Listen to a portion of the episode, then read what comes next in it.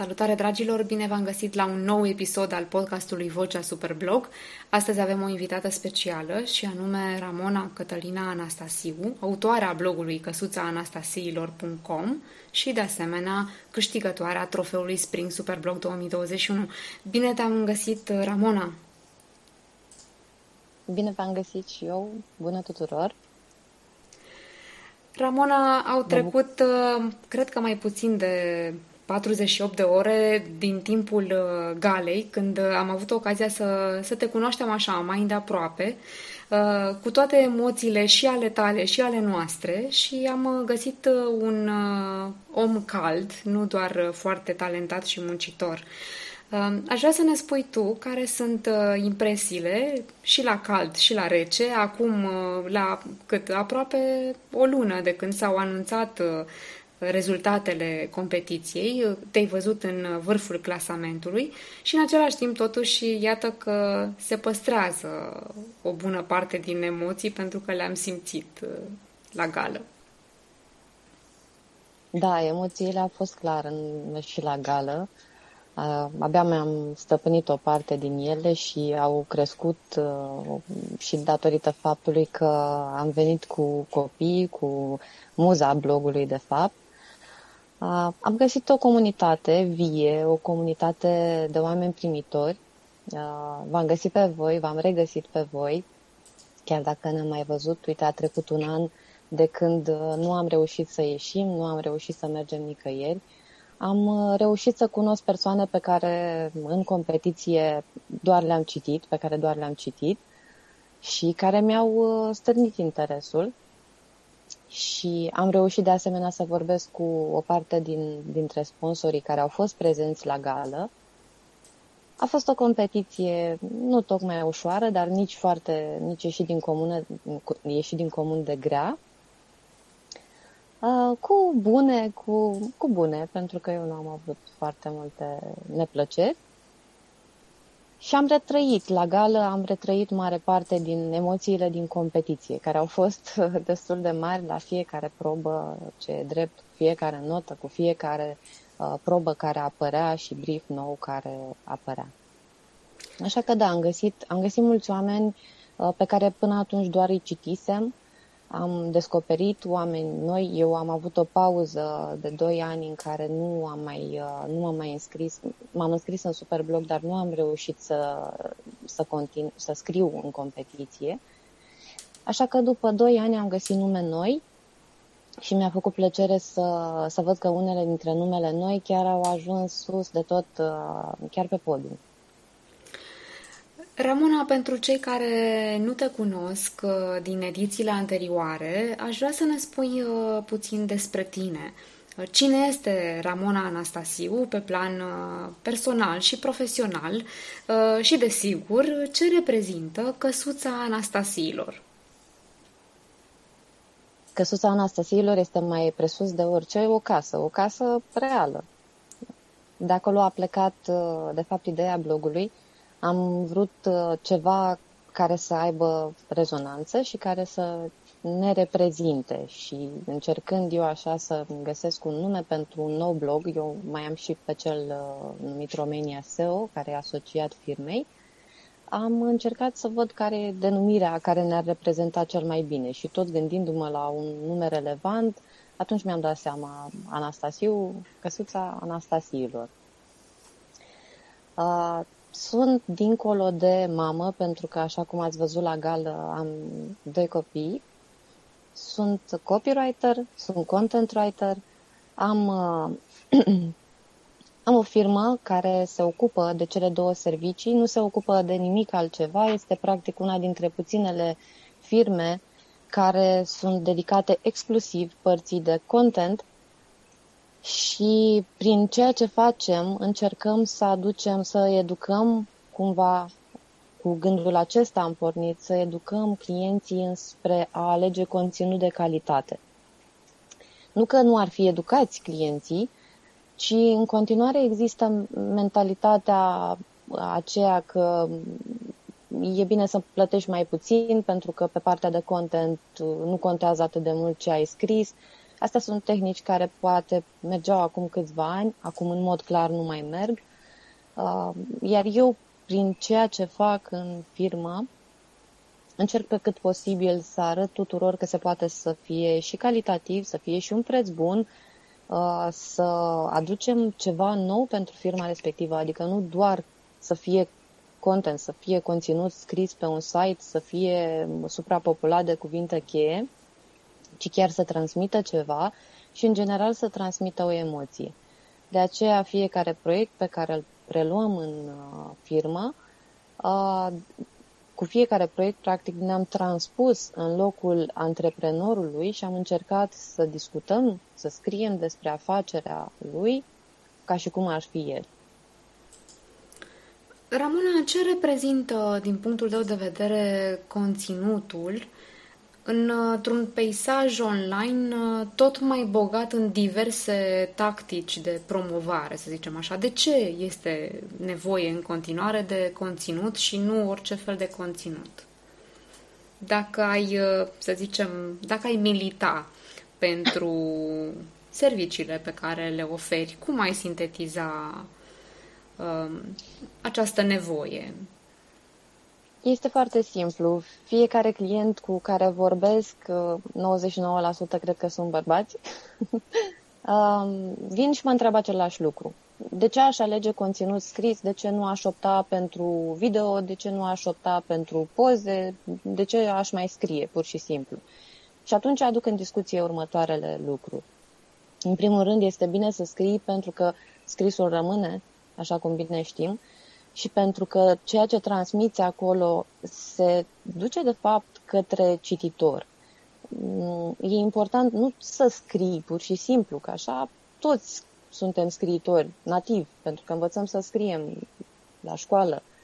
Dar în momentul în care scrii pentru cititor, practic ai în vedere nevoile lui de documentare, de informare, de, nu știu, de a obține ceva de acolo, o trăire, în același timp, ai nevoie de ajutorul motorului de căutare, care, dacă ai un text bine optimizat, dacă respecti tehnicile bune de, de SEO, ă, te poate aduce mai aproape de utilizator, te poziționează cât mai bine în clasamentul rezultatelor. Și atunci e normal să-ți dorești să ai conținut scris care să să dăinuie în timp. Adică dacă privim partea de SEO cel puțin, de creștere organică, e destul de greu să pleci de pe o poziție înaltă în clasament, să cazi foarte jos. Dacă tu ai conținutul bine pus la punct, dacă ai optimizarea făcută pe site, imaginile sunt optimizate, dacă te ocupi de toată partea aceasta. Uh, Google vede lucrurile astea. Iar un exemplu pe care îl folosesc uh, foarte adesea cu clienții mă întreabă, asta e, e întrebare general valabilă, de ce mi-aș face blog? De ce aș asocia un blog unui magazin online, unui site? Este foarte simplu. Site-ul în sine are o componentă statică și o componentă dinamică. Componenta statică este conținutul site-ului cu paginile de prezentare. Spre exemplu, în cazul meu pe Romania SEO, chiar și pe căsuță, dacă ne uităm, există un meniu care este static. Am pagina despre noi, am un homepage, am servicii și ce mai am pe acolo, campaniile. Acele nu se schimbă niciodată conținutul rămâne, este pus acolo, rămâne acolo. Ce se schimbă însă este blogul. Și acum, Google vede că pe site-ul tău nu se mișcă nimic și să-mi fie scuzat exemplu, dar prinde cel mai bine, când un site este mort, așa ca în viața reală, nu te mai resuscitează nimeni. Pe când dacă vede că mai mișcă ceva acolo, s-ar putea să-ți dea un imbol. Uite-l că se mișcă, hai să-i dăm un imbol să urce mai sus. De aceea ar trebui să scriem, de aceea ar trebui să verificăm ce trebuie scris. Este foarte important și acest lucru, pentru că până la urmă ne ajută și pe noi, ajută și utilizatorul și motorul de căutare. Deci cumva mergem în mai multe direcții. Uh, da, o întreagă strategie până la urmă uh, și acest content uh, writing nu este așa facil, cum uh, am crede. Uh, iar tu, uh, Ramona, din câte am înțeles, ai deja o experiență de, de mai bine de 10 ani, zic bine, în, în da, acest da, da. domeniu, da. în calitate de da, copywriter. Da, 11. Și 11, mulți înainte să fie și cu succes. Um, sigur, e o experiență deja consistentă, însă um, pentru cei care sunt oare la început de drum, uh, ne poți spune cum a decurs uh, antrenamentul tău, să zic așa? Cum ai ajuns până la urmă la performanța de astăzi? Cum ai ajuns nu doar să scrii, ci să, iată, să faci o afacere din asta, o, o agenție, practic să-ți trăiești, să-ți câștigi existența din uh, scris. Ramona, ce elemente consider că te-au ajutat cel mai mult în cei 11 ani de experiență pentru a-ți contura stilul și pentru a oferi servicii de copywriting și clienților tăi? Care ar fi niște tips and tricks uh, utile unui uh, creator de conținut? În primul rând trebuie să, să fii atent la tendințe. Eu am început să scriu um, cred că se plătea un articol pe atunci cu 2 dolari, în condițiile în care dolarul era 2 lei 70, cred. Uh, și am avut răbdare și ce, ce a fost foarte important a fost că am încercat să merg un pic, un pic dincolo de ceea ce mi se cerea. Adică, dincolo de articolele cerute pentru a fi scrise, eu am, am încercat întotdeauna să întreb de ce așa de ce le scriem, uh, de ce le scriem în forma aceasta. Uh, mie mi s-a explicat, fiind curioasă, mi s-a explicat, am înțeles, am început să citesc despre asta. Este foarte important ca un, un creator de conținut să citească, să se documenteze din surse bune. Uh, bune sunt și la noi, sunt și externe. De asemenea, ambiția, dorința de a persevera, acestea sunt elemente foarte importante pentru un creator de conținut scris cel puțin.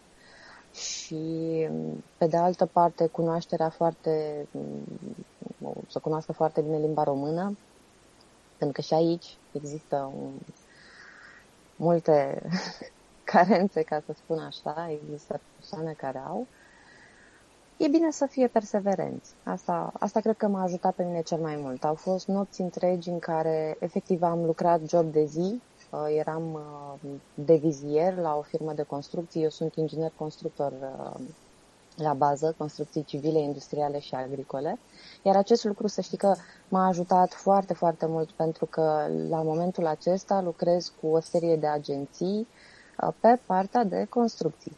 Am firme care vând spumă poliuretanică, materiale de construcții, materiale de hidroizolare, adică e divers. Deci până și studiile te pot ajuta până la urmă să-ți găsești o nișă sau mai multe. De ce nu?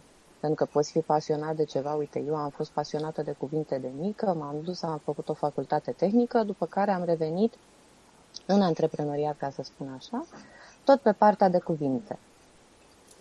Și iată că se și combină pasiunea pentru cuvinte cu studiile în construcții, în ingineria Așa. civilă.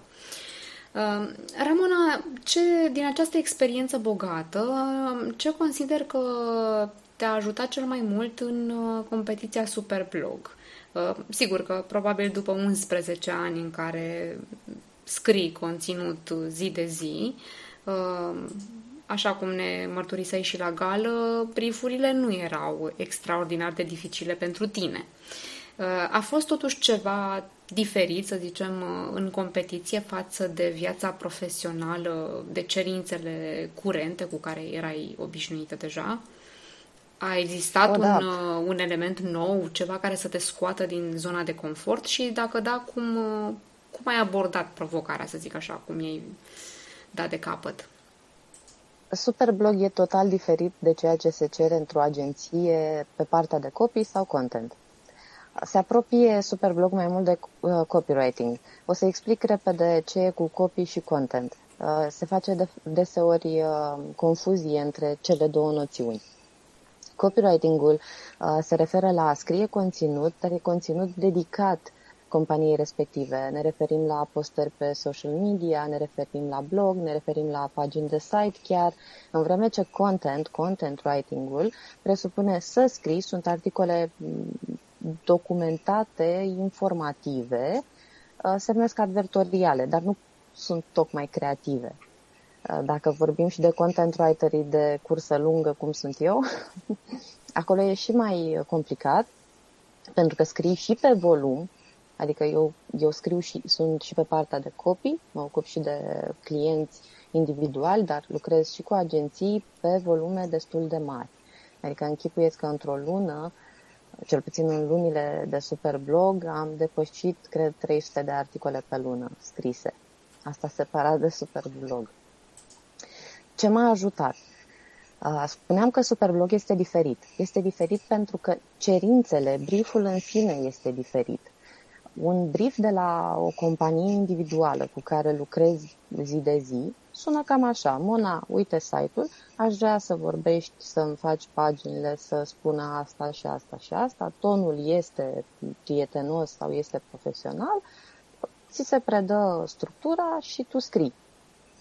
Aici nu este la fel, pentru că deja clientul are un site, clientul are un tone of voice, clientul are un blog, el ce vrea este să se promoveze, dar nu să se promoveze cum se făcea acum, nu știu, 20 de ani. Avem marfă de cea mai bună calitate, de calitate superioară, ca la pulpe de pui.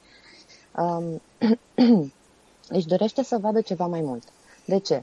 Pentru că nici noi, clienții, nu mai suntem convinși de calitatea superioară spusă așa direct, ci suntem convinși de povești. Suntem convinși de felul în care ne-a făcut să ne simțim un anumit articol, un anumit uh, material video, o poză. Și atunci, diferența aici a fost. Pentru că deși eu găsesc briefuri în fiecare zi în mail, uh, sunt diferite. Ce am făcut însă a fost următorul lucru. Am spus, ok, îmi iau cunoștințele din a răzbate prin brief și îmi pun sufletul la bătaie. E ceva ce n-am făcut în nicio altă ediție de Superblog. Eu am mai participat în 2017, în 2018 și cred că a mai fost o ediție, dar nu amintesc acum. În niciuna nu am pus suflet cum am pus în aceasta și am spus și în articolul de final, unde am luat toate probele la rând, că am pornit cu respect față de sponsori. Nu că n-aș fi pornit în celelalte ediții cu respect, ci ultimii ani de experiență m-au făcut să le ofer mai mult. Pe principiul, organizatorii mi-au oferit un cadru în care să mă desfășor. Eu vin cu blogul. Uh, nu țin să câștig, pentru că v-am spus, eu nu am plecat de la premisa că voi câștiga super blog. În schimb, mi-am setat niște targeturi, ca să vă spun așa. Și atunci, fiecare brief pe care l-am citit, l-am trecut odată prin mintea content writerului, a copywriterului și a monei. Și probabil că aici nu neapărat că a fost o rețetă a succesului, dar a fost ceva care s-a potrivit foarte, foarte bine. Au fost niște piese de puzzle. N-au fost la toate probele, firește, că nu ai cum, vă spun sincer, că nici în viața de zi cu zi nu pot rezona cu, chiar cu toți clienții. Dar poți face tot ce poți tu mai bun ca persoana respectivă să fie mulțumită. Nu merge odată, nu e nicio problemă, perseverăm. Practic și, și superblogul e la fel. Ok, nu l-am câștigat de data asta, nu e nicio problemă. Mai e o ediție, o să faceți și ediția de vară la un moment dat. Mona, a fost uh, o ediție, mm, spun mulți, destul de provocatoare, în sensul că pentru ei um, au, a crescut mult uh, nivelul uh, în ceea ce privește, să zicem, uh, cerințele tehnice și ne-au uh, confirmat de altfel și mai multe jurii, mai mulți sponsori că au uh, regăsit materiale la un uh, nivel mult mai ridicat față de edițiile anterioare, ceea ce desigur nu poate decât să ne bucure. Pe de altă parte, sigur că a crescut simultan și uh, tensiunea, poate și la propriu și la figurat. Um, în ce măsură ți-ai urmărit um, adversarii, să zic așa, colegii de competiție pe, pe parcursul celor șapte săptămâni de concurs? Um, ai uh, observat ceva la ei? Ai învățat ceva din, și din experiența lor și din experiența ta? Uh, dacă tragi linie analizându-te pe tine, dar și pe ceilalți, cum se prezintă acea schiță, să zicem așa, ca în, mm. ca în schițele de inginerie civilă s-ar putea face o analogie? Nu am urmărit pe nimeni până spre mijlocul competiției, spre rușinea mea. Dar există un motiv pentru care nu am făcut asta. Am pornit în competiție pe 1 martie, țin minte și acum, pornisem în competiție, mă gândisem eu că mai colaboram pe atunci cu câteva fete pe partea de content și m-am gândit eu așa că aș avea timp să, să scriu pentru Superblog. Așa că am pornit și mergeam la un moment dat în paralel cu clienții pe care am pe firmă. Deci eu terminam o probă, mă întorceam la articolele din firmă. Numai că la un moment dat a fost o mică situație vis-a-vis de niște articole, a trebuit să renunț la colaborări și m-am trezit brusc că uh, nu mai am timp. Și ce am făcut? Am zis, bun, hai să vedem de unde câștigăm timp. Renunț la Superblog și merg mai departe cu proiectele sau ce fac. Și am hotărât totuși să merg mai departe cu tot ce îmi propusesem la momentul respectiv, cu Superblog, cu firma, cu tot. Iar asta m-a făcut să nu am timp să urmăresc nici măcar discuțiile de pe grup. Ceea ce a fost bine. Nu, îmi pare rău pe de-o parte, pentru că nu m-am legat atât de bine de comunitate, poate.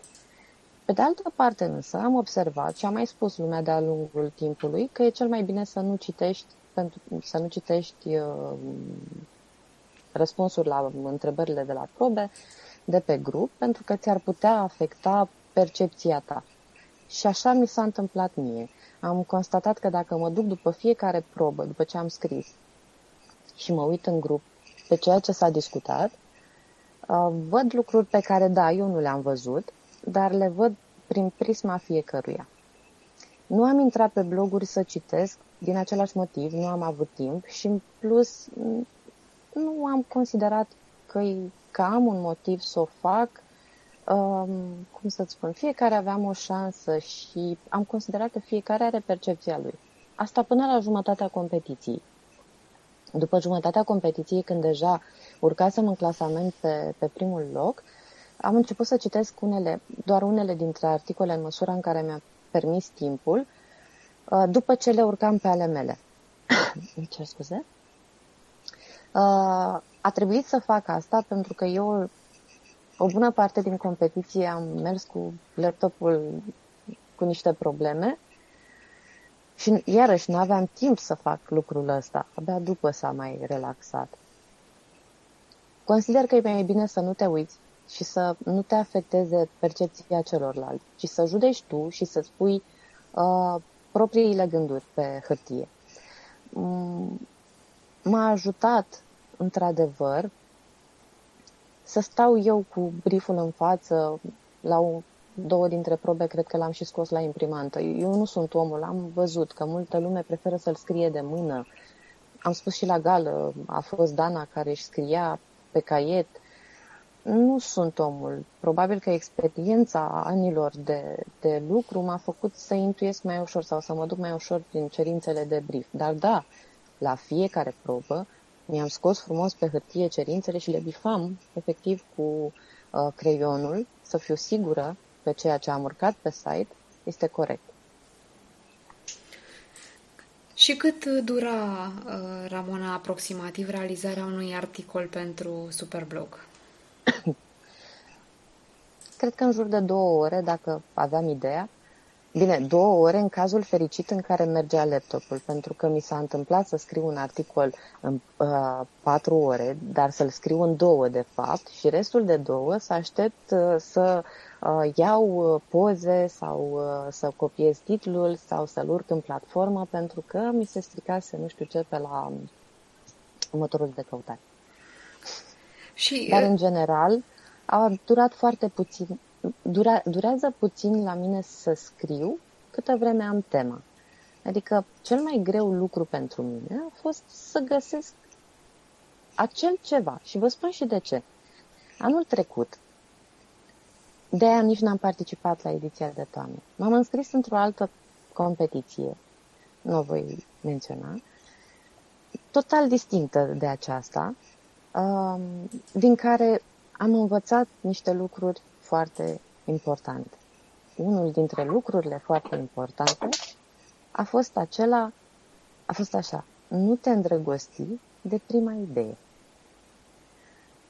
Eu n-am crezut la momentul ăla, am luat așa, în glumă, hai mai, cum să te îndrăgostești, adică ce e asta să te îndrăgostești? Suntem scriitori, nu ne îndrăgostim, trecem prin filtrul gândirii. Nu, așa este.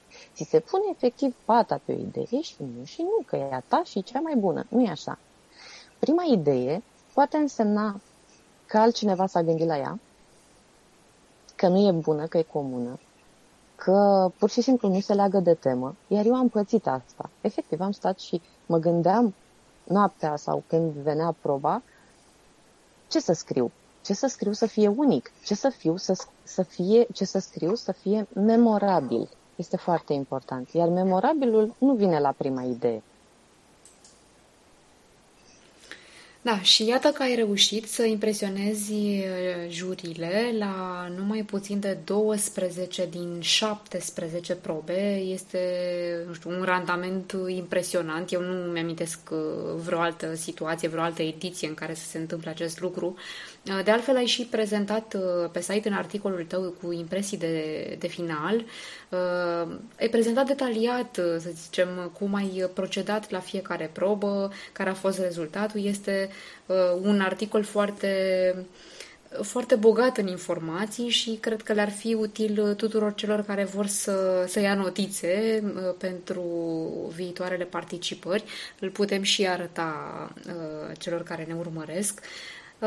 Aș vrea să ne spui, Ramona, e clar că acest memorabil, așa cum spui tu, a făcut uh, clar diferența. Uh, mai mult ca sigur s-a văzut și experiența de copywriter și content writer. Dacă intrăm un pic în zona tehnică, pentru că asta s-a, s-a tot zis uh, pe parcursul competiției, că a fost o ediție tehnică, ce consideri tu că, că este, să zicem, indispensabil pentru un uh, pentru un creator de conținut, pentru a câștiga, să zicem, colaborări, indiferent că vorbim despre Superblog, despre o competiție sau despre uh, un, uh, măcar o activitate part-time, să zicem, pentru a avea succes. Din punct de vedere tehnic, ce ar fi esențial? Este esențial în prezent să citești, să te documentezi un pic despre cum funcționează motoarele de căutare de acolo pleacă foarte multe lucruri. Am văzut și în ediția aceasta că spuneau unii concurenți că poate n-au știut anumite detalii tehnice. E important să le știi și, uite, ideea voastră cu fișierul acela cu informații uh, pentru superblogări este fenomenală, este foarte bună, pentru că ajută foarte mult. Nu toată lumea știe și atunci e bine pentru că poți să înveți din uh, ceea ce au scris alte persoane. Ce mai cred că este important uh, e să ai disponibilitatea să înveți despre brand. Nu ai cum să scrii despre ceva dacă tu nu cunoști produsul. Eu, de cele mai multe ori, prefer să-mi sun clienții și să-i bat la cap, efectiv, așa se numește, Uh, ca să înțeleg foarte bine ce am de făcut. Pentru că dacă nu cunosc produsul, eu nu am cum să scriu. Și nu pot scrie ceva doar ca să fie scris. Este nevoie de ceva real, pentru că există cititori. Haideți să luăm partea medicală, să spunem. Nu poți să scrii greșit, pentru că poate există undeva în colțul ăsta de țară o mamă care ia de bun ce ai scris tu acolo. Nu ne putem bate joc de cititori. Așa este și în Superblog. Practic, Sponsorii așteaptă veridicitate, așteaptă să fie autentic. Sigur că da. Uite, mie mi s-a întâmplat, uh, familia mea știe, la ultima probă, nu știam nimic despre uh, aparatele de curățat cu presiune, nu aveam, nu am considerat însă că este un uh, dezavantaj. Din contră, am stat în noaptea respectivă, cu o noapte înainte, pardon, Uh, și am citit despre produse, m-am uitat pe site-uri din uh, uh, din state, parcă, să văd cum, uh, cum folosesc alții uh, produsele, unboxing-uri și ce mai era pe acolo, ce își prezenta fiecare. Iar dimineață am luat-o de la capăt, m-am uitat la George Buhnici cum își spăla mașina în grădină. adică am depus toate eforturile pentru ca articolul meu, aveam temă la el. Mă gândisem la curățenia în grădină ca o reîndrăgostire continuă, dar nu aveam tehnicul. Și atunci ce am făcut? M-am dus și mi-am căutat ce îmi lipsea. Asta trebuie făcut și, și în viața de zi cu zi, asta fac zilnic. Normal că fiind content writer, nu poți să, n-ai cum să știi să scrii despre pompe submersibile te duci și te documentezi. Am avut perioade când am scris câte 100 de articole pe lună numai despre pompe submersibile, pafăre, boilere și alte produse de genul acesta. Nu le cunosc, nu am în casă, dar asta nu mă împiedică să scriu despre ele, pentru că există surse de documentare. Așadar, un uh, blogger, un uh, copywriter, un content writer uh, întotdeauna ar putea să abordeze o temă dacă își face documentarea temeinic și dacă pune acolo tot ce, tot ce are mai bun. Sigur că aici este o ecuație destul de complexă. Acest tot ce are mai bun include multiple abilități și am văzut, Mona, că inclusiv la partea grafică ai uh, dezvăluit, uh, ți-ai dezvăluit din uh, potențial. Um, aici există oare niște, să zicem, niște secrete? Ai niște tips and tricks sau niște tooluri care te-au ajutat? Da, sau mă rog, aș putea spune asta.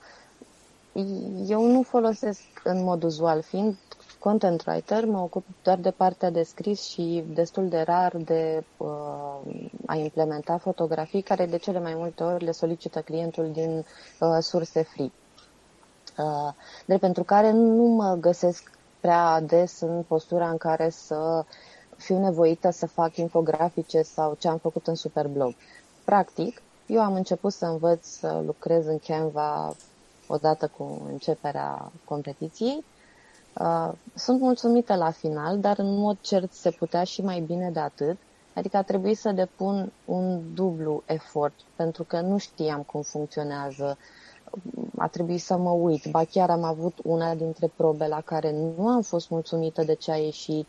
Eram pe final, n-a vrut să iasă, nu știam la cine să apelez, așa că l-am făcut cât am putut eu de bine, l-am urcat și am zis, Doamne ajută.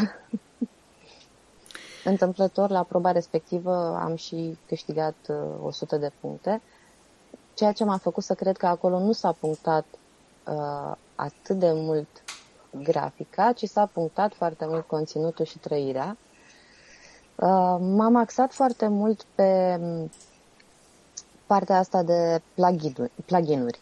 Uh, mie mi-a plăcut foarte mult în 2017, uh, când a câștigat uh, Dana, mi-a plăcut că ea a pus tot felul de filmulețe, nu știu, 20-30 de secunde în care făcea niște animații. M-am dus și am căutat și eu și am început și eu să, să fac așa, cât am știut, cât, cât m-am priceput. Și a fost bine. Le am și acum pe YouTube, sunt drăguțe, lumea chiar le-a apreciat. Mi s-a spus că e o schimbare foarte mare față de acum câțiva ani, când scriam doar text de sus până jos. Acum e altceva, pentru că rupe puțin din monotonia scrisului și te anunță pe de altă parte că mai urmează și altceva, ceea ce e super ok. Și da, aș recomanda, e, e un lucru aici pe care aș vrea să-l spun, foarte important.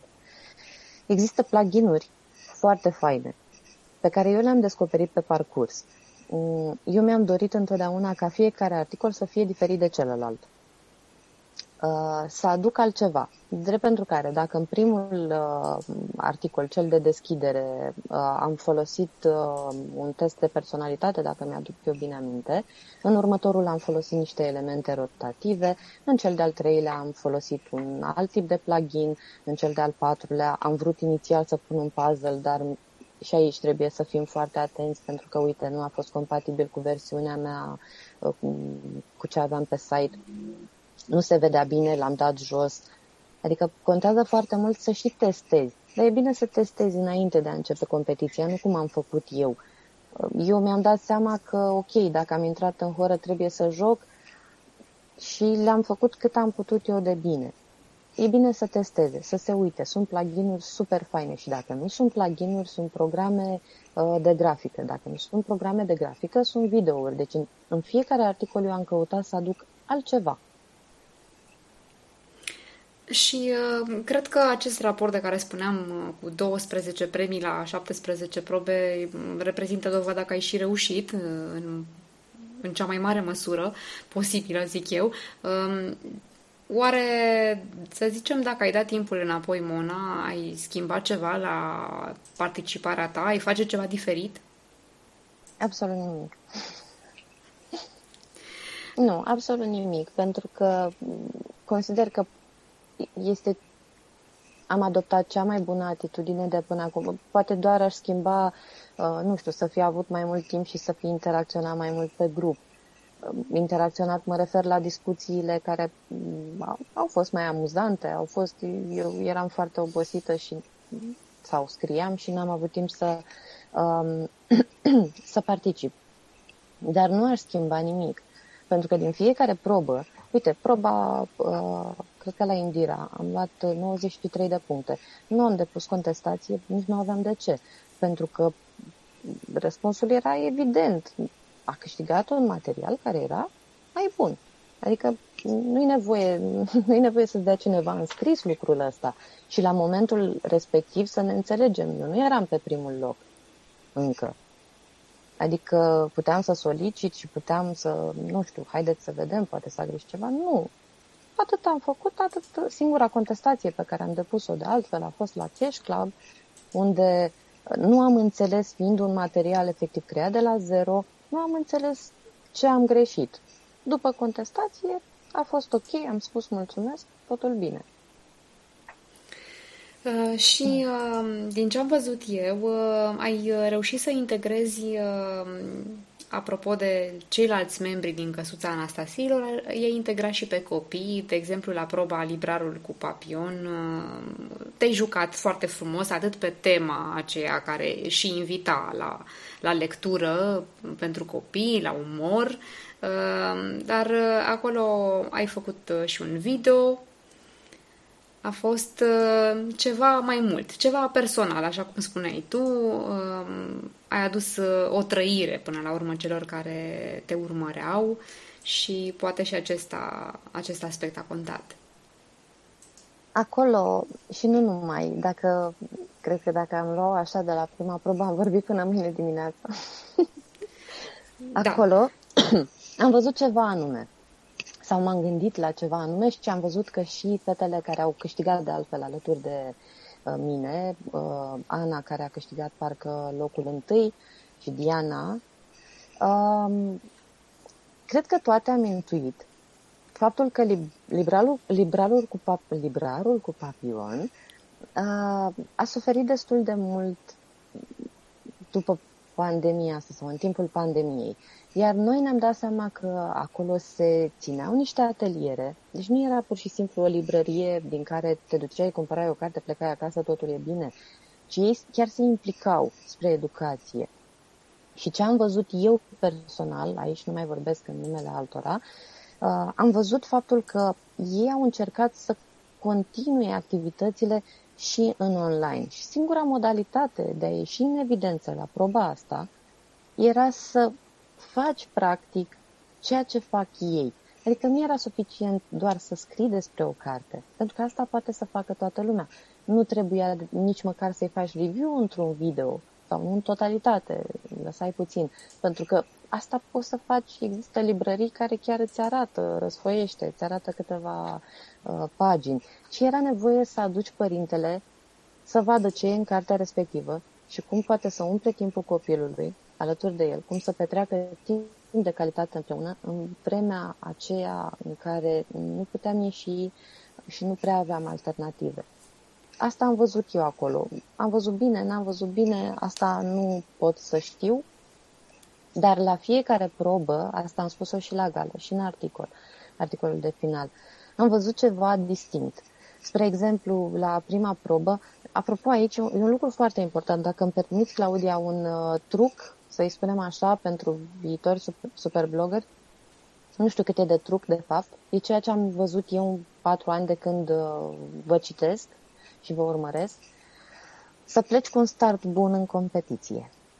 Adică, să scrii foarte bine primele articole, cele de început. De ce? Bătălia majoră se dă pe final, la diferențe foarte mici de puncte. Incredibil de mici. Și poți să pierzi titlul sau poți să pierzi, nu știu, o poziție superioară pentru simplul fapt că la ultimele probe deja ești obosit, deja poate nu mai reziști, poate nu mai ai timp. Eu am vrut foarte mult să plec cu un start bun, astfel încât pe final să fiu mai puțin îngrijorată. Și mi-a ieșit. A fost foarte, foarte bine ce am făcut. Asta aș spune eu tuturor. Citiți bine prima probă, dați ce puteți mai bun. La noi s-a văzut ediția aceasta, s-a văzut încă de la prima probă că se ridică foarte mult nivelul pe vizual. Și s-a, s-a continuat uh, pe măsură ce am înaintat. Uh, da, uh, nu știu dacă întotdeauna se aplică, dar cu siguranță e un sfat bun. Iată, tu, din ce am înțeles, nici măcar nu-ți propusesei neapărat să câștigi trofeul și totuși ai intrat în forță, să zic așa, în competiție de la bun început.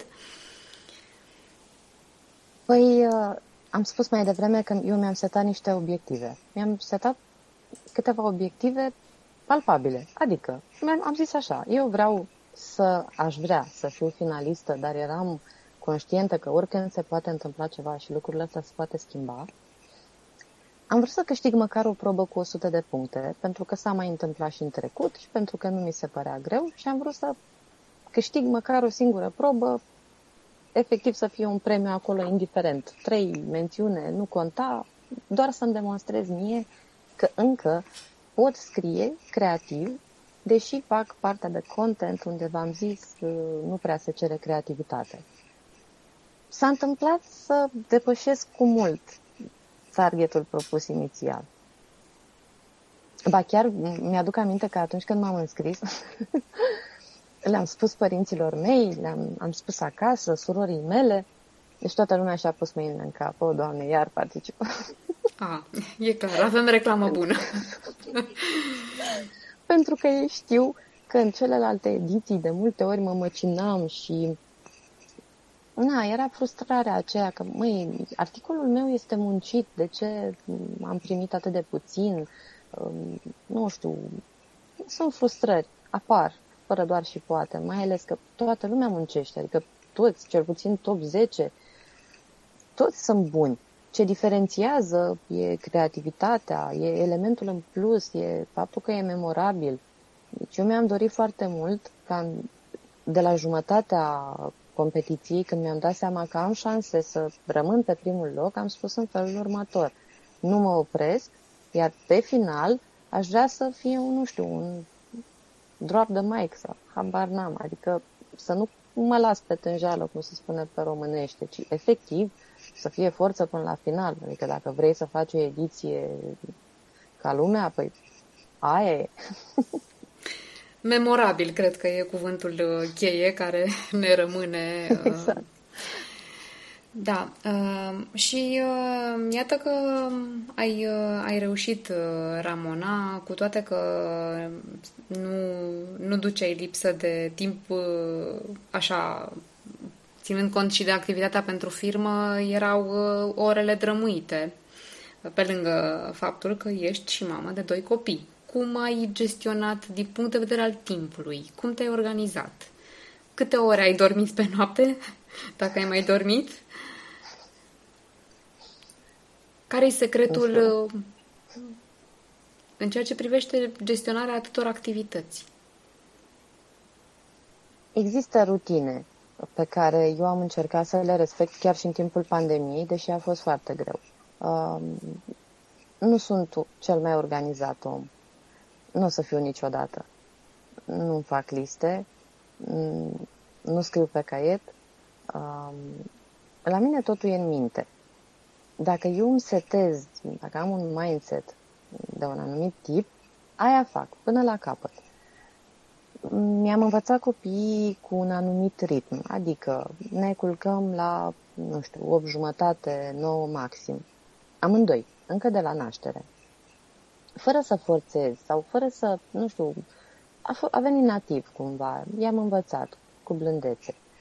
Uh, m-am învățat pe mine să fiu organizată pentru că după atâția ani deja știu cât pot duce. Știu cât pot scrie într-o noapte, știu cât pot scrie într-o zi.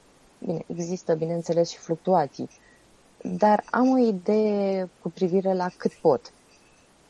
De cele mai multe ori și în Superblog citeam uh, dimineața uh, brieful sau când apărea el și toată ziua respectivă stăteam și mă gândeam la, la ce aș putea scrie. Se întâmpla să nu vină ideea chiar în momentul acela, drept pentru care procesul se întindea pe mai multe zile. Ce m-a ajutat pe mine foarte mult a fost uh, multitasking-ul, ca să spun așa, sau nu știu cum să zic. Uh, dacă acum n-am mai avut idee pentru un articol, mie nu-mi place să mă blochez în articolul respectiv, ci scriu pentru orice alt client. Pentru că mi-a mintea și pentru că mă ajută foarte mult să găsesc inspirație în altceva. Spre exemplu, nu mai știu ce probă era în Superblog, pe partea cealaltă scriam despre veșminte preoțești. Adică, na, domenii diferite, dar care ajută un pic la echilibrare. Deci am scris cam pe, am scris pe telefon, mi-am, mi-am pus notițe, discutam cu mine însă pe Messengerul de la Facebook Adică îmi notam efectiv în Messenger ideile, pentru că am observat că îmi veneau idei noaptea, când nu aveam absolut nimic de notat și știu sigur că nu voi ține niciodată minte ce idee mi-a venit la trei noaptea. Așa că la trei noaptea îmi luam telefonul, mă apucam de butonat, dimineața mi-aminteam că eu am lăsat o idee acolo. Că mi-aminteam sau nu ce am vrut să zic, aia e altceva. Uh, și pentru că vorbim, uh, Ramona, despre management, uh, aș vrea să te întreb și, un, și despre un aspect care, pe care eu îl consider important. L-am văzut la, la toți câștigătorii de, de trofee și, în general, la concurenți, și anume managementul emoțiilor tu ești uh, deprinsă, să zicem așa, cu, cu feedback-ul de la clienți pe textele scrise, pentru că faci asta de 11 ani. Uh, a fost ceva diferit în competiție unde vorbim despre note, nu doar despre... Adică există un, să zicem, un impact în clasamentul general uh, atunci când în, și se reflectă în modul în care uh, privește, să zicem, uh, receptorul, uh, textul tău. Este ceva diferit din punctul ăsta de vedere și cum uh, îți gestionezi tu emoțiile sau managementul este... așteptărilor atunci când um, și în munca de zi cu zi contează ceea ce faci, bineînțeles. Clientul este mulțumit este total sau nu. diferit. Da. Este total diferit pentru că în munca de zi cu zi muncim pe bani nu că n-am muncit pe bani și în Superblog, dar hai să, hai să fim serioși. E diferit. În competiție vorbim de o notă. Da, e o notă care îți poate afecta viitorul în clasament. Pe când în viața de zi cu zi, clientul se așteaptă. Eu, eu am o vorbă, mie nu-mi place să dau cu bani în câini, drept pentru care sunt clientul să-l întreb cât mai multe detalii, astfel încât să nu pierdem timp nici eu, nici el, să nu pierdem bani nici eu, nici el. Așa ar trebui, ar trebui privit și în competiție. Doar că aici vorbim de o notă, de un calificativ, peste care poți trece mai ușor. Nu știu, e un subiect foarte delicat. Cum a fost la mine ediția asta? Eu am mai avut o ediție în care, am mai avut ediții în care, dacă am fost nemulțumită, am verbalizat. De data asta n-a mai fost așa, pentru că s-a văzut, de fapt, um, experiența. Am primit feedback-uri și am, de cele mai multe ori feedback-urile vin bune, adică eu n-am probleme, clienții sunt mulțumiți, am clienți care își dau site-ul pe mâna mea și apoi mă mai și recomandă și le mulțumesc. Există însă situații când clientul vine și spune aș vrea să mai adăugăm 200 de cuvinte plus un link în plus. Depinde de tine ce faci. Că dacă tu ești deja sătul de muncă și spui, a, de ce să mai pun 200 de cuvinte în plus, că nu mă plătește suplimentar. Asta nu este o mentalitate bună. Adică ar trebui cumva să venim în întâmpinarea clienților. Așa și în Superblog.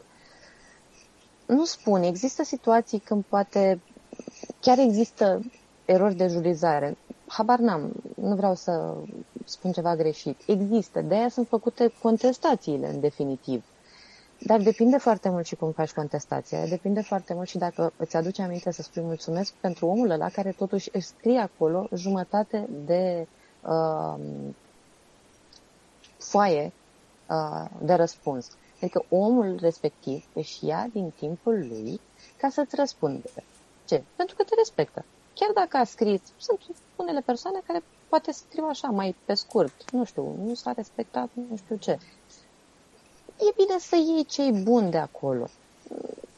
Nota respectivă nu te definește. Spre exemplu, articolul meu de la, mă rog, articolele mele care au fost mai puțin uh, bine notate, ca să zic așa, deși 93 nu, nu mi se pare chiar o notă foarte slabă, și eu am înțeles diferența dintre al meu și prima poziție. Și un feedback bun, l-am văzut, ok, s-a dorit advertorial, nu? nicio problemă.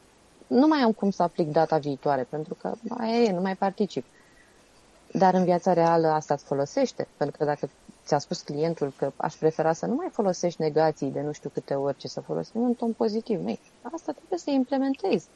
Adică feedback-ul este bun. Fără feedback n-ai cum să evoluezi. nu știu, eu n-aș putea trăi, n-aș putea lucra într-o, în firma mea și să știu că pleacă clientul de la mine și în loc să-mi spună mie Mona se putea mai bine să se ducă să spună în altă parte sau eu știu ce.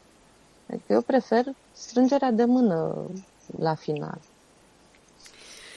Uh, și iată, Mona, revenim la subiectul uh, trofeul, trofeul care uh, ți-a revenit după această competiție. Ce reprezintă el pentru tine, mai ales că nu ți-l doreai neapărat de la bun început? O să-l și arătăm imediat. Eu eu nu am vrut ediția asta, trofeul. L-am vrut în alte ediții. L-am vrut în prima ediție când am participat. Dar n-a fost, uh, adică dacă mi l-ar fi dat cineva atunci, cred că îmi creșteau cornițe și nu e, e foarte bine că nu l-am câștigat. E bine că a venit acum. Um, l-am dorit la prima ediție pentru că știi, acum câțiva ani mă credeam și eu așa, măi, eu să nu știu să scriu eu un super blog eram și eu cu fluturii mei și am intrat în competiție. Am ieșit, cred, pe locul 21, dacă mi-amintesc bine. Mulțumirea mea cea mai mare e că am luat suta la colop, că am înțeles că acolo era jale. Dar în rest, am plecat cu o nemulțumire vizibilă după prima ediție, după prima participare. Adică, bun, n-am câștigat eu trofeul. A doua, la a doua participare m-am mai domolit. Mai hai să vedem. Pe la a treia, dacă a fost și o a treia totală, nu mai țin minte, n-am mai plecat cu mindset-ul ăsta să câștig trofeul, nu mai știu ce fluturi aveam și atunci. Iar acum am zis, ok, hai să câștig o probă dacă o câștig, hai să fiu finalistă dacă sunt, cam așa ceva, adică hai să vedem unde mă poartă drumul. Și, a ajuns la mine. Și a ajuns la tine, într-adevăr, uh, și uh, ai avut, uh, de altfel, și un punctaj care te-a detașat destul de mult față de ceilalți. De câteodată se întâmplă să fie foarte, foarte aproape, la diferență de, de un punct chiar. Da, tu, da. tu ai prins un avans, așa cum ziceai, ai început în forță și de, la un moment dat cred că ai devenit de neoprit. Uh, Uh, deși au fost uh, situații când chiar și pe final de competiție se mai întâmpla să se răstoarne clasamentul. Ei bine, tu nu, Absolut. ai rămas acolo. Ce urmează, Ramona? Ce planuri ai în, uh, în blogging sau profesional sau ambele? Um, una dintre... Am citit pe grup chiar, în comunitate, a, a scris cineva, cred, um, ceva de genul că apreciază foarte mult blogării care postează frecvent conținut. Nu sunt unul dintre blogării respective, adică e aici un, un lucru foarte important, pentru că scriu pentru foarte mulți clienți, nu mai reușesc să scriu pentru mine. Uh, am uh, articole, drafturi, destul de multe, pe care nu mai apuc să le public din lipsă de timp. Ce mi-aș dori și mi-aș propune este să încerc pe cât posibil să, să cresc căsuța mai mult și să am timpul necesar să dezvolt acolo lucrurile. Uh, mi-ar plăcea foarte mult să, să dezvolt mai mult și firma, de ce nu? Și cel mai mult sunt mândră și onorată și bucuroasă că m-ați, m-ați invitat, m-am invitat să fiu blogger partener. Cu mare drag, e bucuria noastră să, să te avem aproape și în continuare. Da, pentru că îmi sunteți dragi, chiar dacă a fost o pauză de 2 ani, um, asta vezi că după 2 ani tot revii la dragostea din tâi. Și nu numai că am revenit, dar am revenit și bine.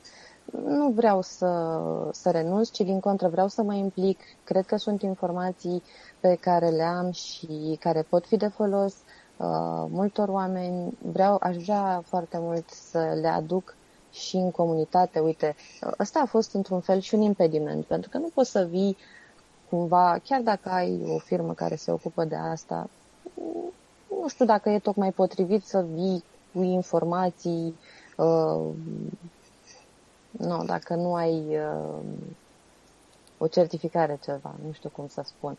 Poate în contextul dat acum e mai ușor, pentru că cumva am trecut prin experiență. Și atunci vine altfel de la cineva. Adică eu am citit, după ce s-a terminat competiția, am luat, v-am zis, am luat fiecare podcast, fiecare uh, articol de blog, fiecare, nu știu, ce materiale mai erau prin uh, grup și le-am citit și așa am descoperit că unii oameni au muncit de ca să câștige și mi-ar fi prins tare bine să am informațiile respective în, înainte de a câștiga, adică nu după. Ar fi fost ideal.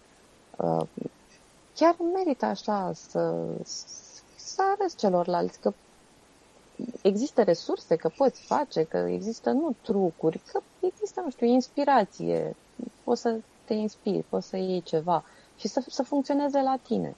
Habar n-am. Ți-am spus, v-am spus, la mine, eu, eu am fost omul care a vrut să aducă în fiecare articol ceva nou și a fost un articol în care efectiv am vrut să vorbesc despre ultimul stinge lumina, dar nu mai știu în ce context și am vrut am vrut să implementez în site un întrerupător pe care utilizatorul să poată apăsa ca să-și stingă Încă Acum n-a devenit da? realitate, dar așteptăm cu interes.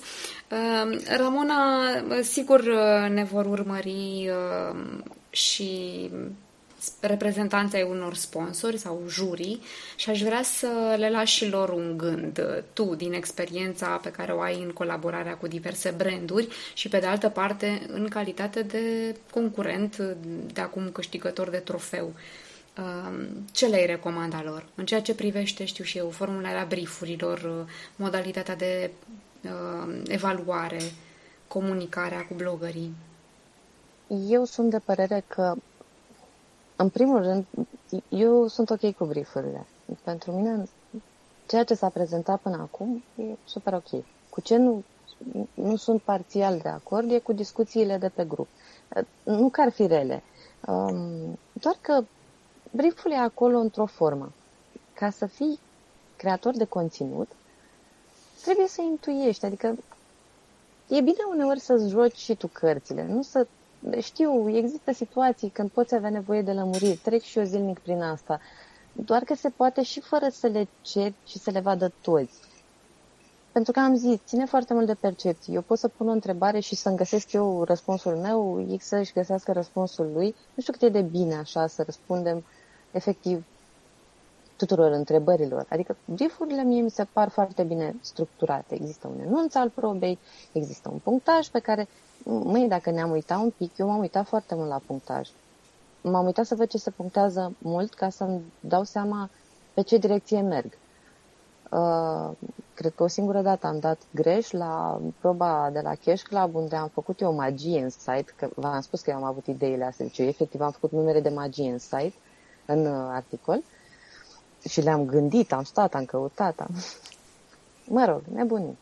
Uh, sunt foarte bine structurate și au informații și foarte important, sursele de documentare. Eu în primele, la primele ediții, eu mă credeam mai deșteaptă și mă duceam la alte surse de documentare.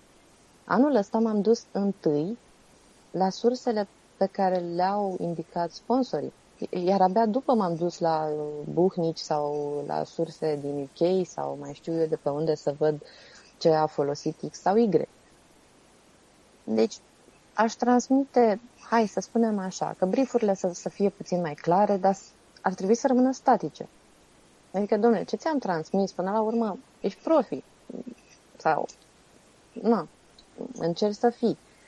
Nu zic nu, răspundem la X întrebare, la Y, unde într-adevăr, nu știu, ediția asta chiar au fost un, ușor alambicate pe alocuri. Și au fost, am văzut, cred că la două probe un nota bene. dacă nu mă înșel. Adică trebuia doar să fii atent. Exemplu, uh, proba de la litoralul românesc, unde au spus că este apreciat limbajul uh, prietenos și dovezile de umor. Aia trebuia din start văzută.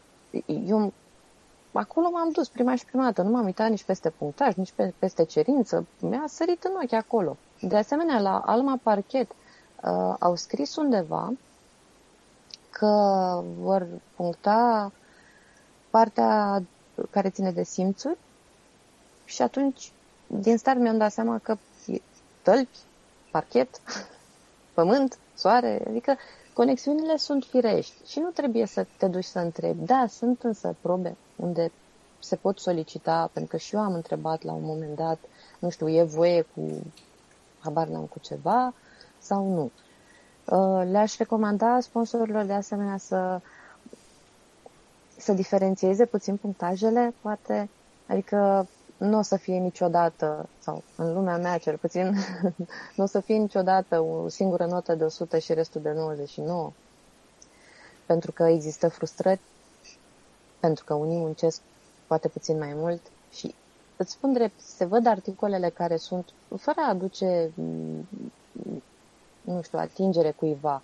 Dar se vede când un articol este muncit și când un articol este scris fără putere. Nu un articol trebuie să, să emane pasiune. Dacă nu emană pasiune, uite, iau contact zilnic cu clienți și am clienți care vorbesc cu atâta pasiune despre afacerile lor, încât atunci când scriu, reușesc să le transpun emoția respectivă. Și am clienți care, nu știu, nu sunt atât de, poate nu le e nici firea, dar noi, creatorii de conținut, asta nu e menirea. Noi putem face prin cuvinte ceva uimitor. Așa că aș spune și asta, să, să fie cumva o diferențiere la, la note, dar nu o diferențiere din aia de să dăm 40 sau... Să se da, departajeze, dar nici prea mult, nu? Cam așa. Se departajeze, cred real. Eu nu sunt, n-am fost niciodată în situația de a juriza, nu voi fi niciodată, deci de pe acum vă anunț că eu nu vreau nimic, nu să nu mă puneți niciodată, că eu vă refuz, că nu vreau, pentru că e o mai, prea mare presiune. Pentru că eu citind anul ăsta unele articole, nu știu dacă l-aș, l-aș fi ales pe ale mele pentru că sunt subiectivă și pentru că știu cât am muncit. Dar ca anul ăsta, ce articole au ieșit, și a fost festin efectiv. Deci numai la nivel vizual, nu spun de content în sine, de, uh, de scris, numai vizualurile, dacă te uiți efectiv, lumea a dat tare, puternic de tot. Și cel puțin pe final, parcă toată lumea s-a stras, a văzut că, uh, că e bine și a dat tare. Foarte frumos. Efectiv, un festin a fost, mai mare dragul. Nu ai cum să nu punctezi diferit articolele care, uh, unde se vede efectiv implicarea. Același lucru ni l-au uh, transmis și mai multe jurii, că mai frumos și mai, uh, totodată mai dificil de departajat nu a fost nici când ca în primăvara aceasta. Uh, Ramona, pe final de podcast, eu rețin cuvântul cheie de la tine. De fapt, aș spune că două cuvinte cheie sunt, și anume pasiunea de care spuneai mai devreme și acel factor memorabil Uh, așadar, uh, cu pasiune în, în, pe final, ca să rămânem și memorabili, îți las ție mesajul de încheiere pentru cei care ne-au urmărit. Vă mulțumesc că m-ați urmărit. Sunt recunoscătoare. Uh, vă mulțumesc și vouă, Claudia, Albert. Urez succes oricui vrea să se înscrie la Superblog.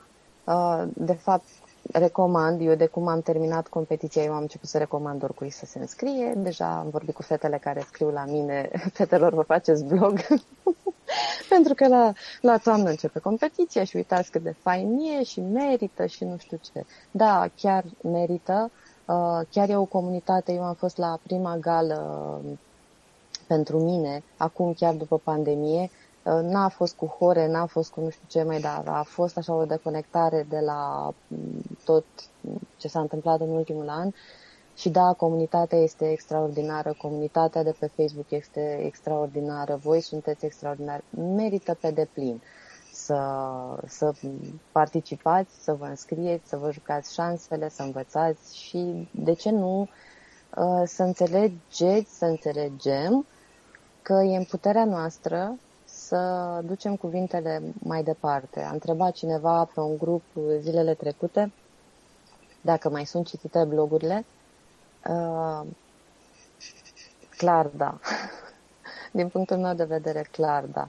Așa că, ce să zic, uh, vă urez și vouă să aveți ani lungi de acum înainte, să tot fie ediții și să ne vedem la gale tot mai des.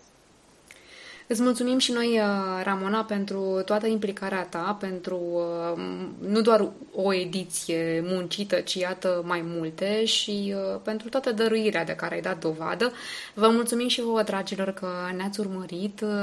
Invitata de astăzi a fost Ramona Cătălina Anastasiu, așa cum vă ziceam, câștigătoarea trofeului Spring Superblog 2021 cu blogul ei Căsuța Anastasiilor. Vă invit să o urmăriți în continuare și până la toamnă, când se vor deschide din nou înscrierile, nu avem decât să ne antrenăm condeiul împreună și să lucrăm un pic uh, și la perseverență. Să aveți o vară minunată, vă salut pe toți, să ne regăsim cu bine!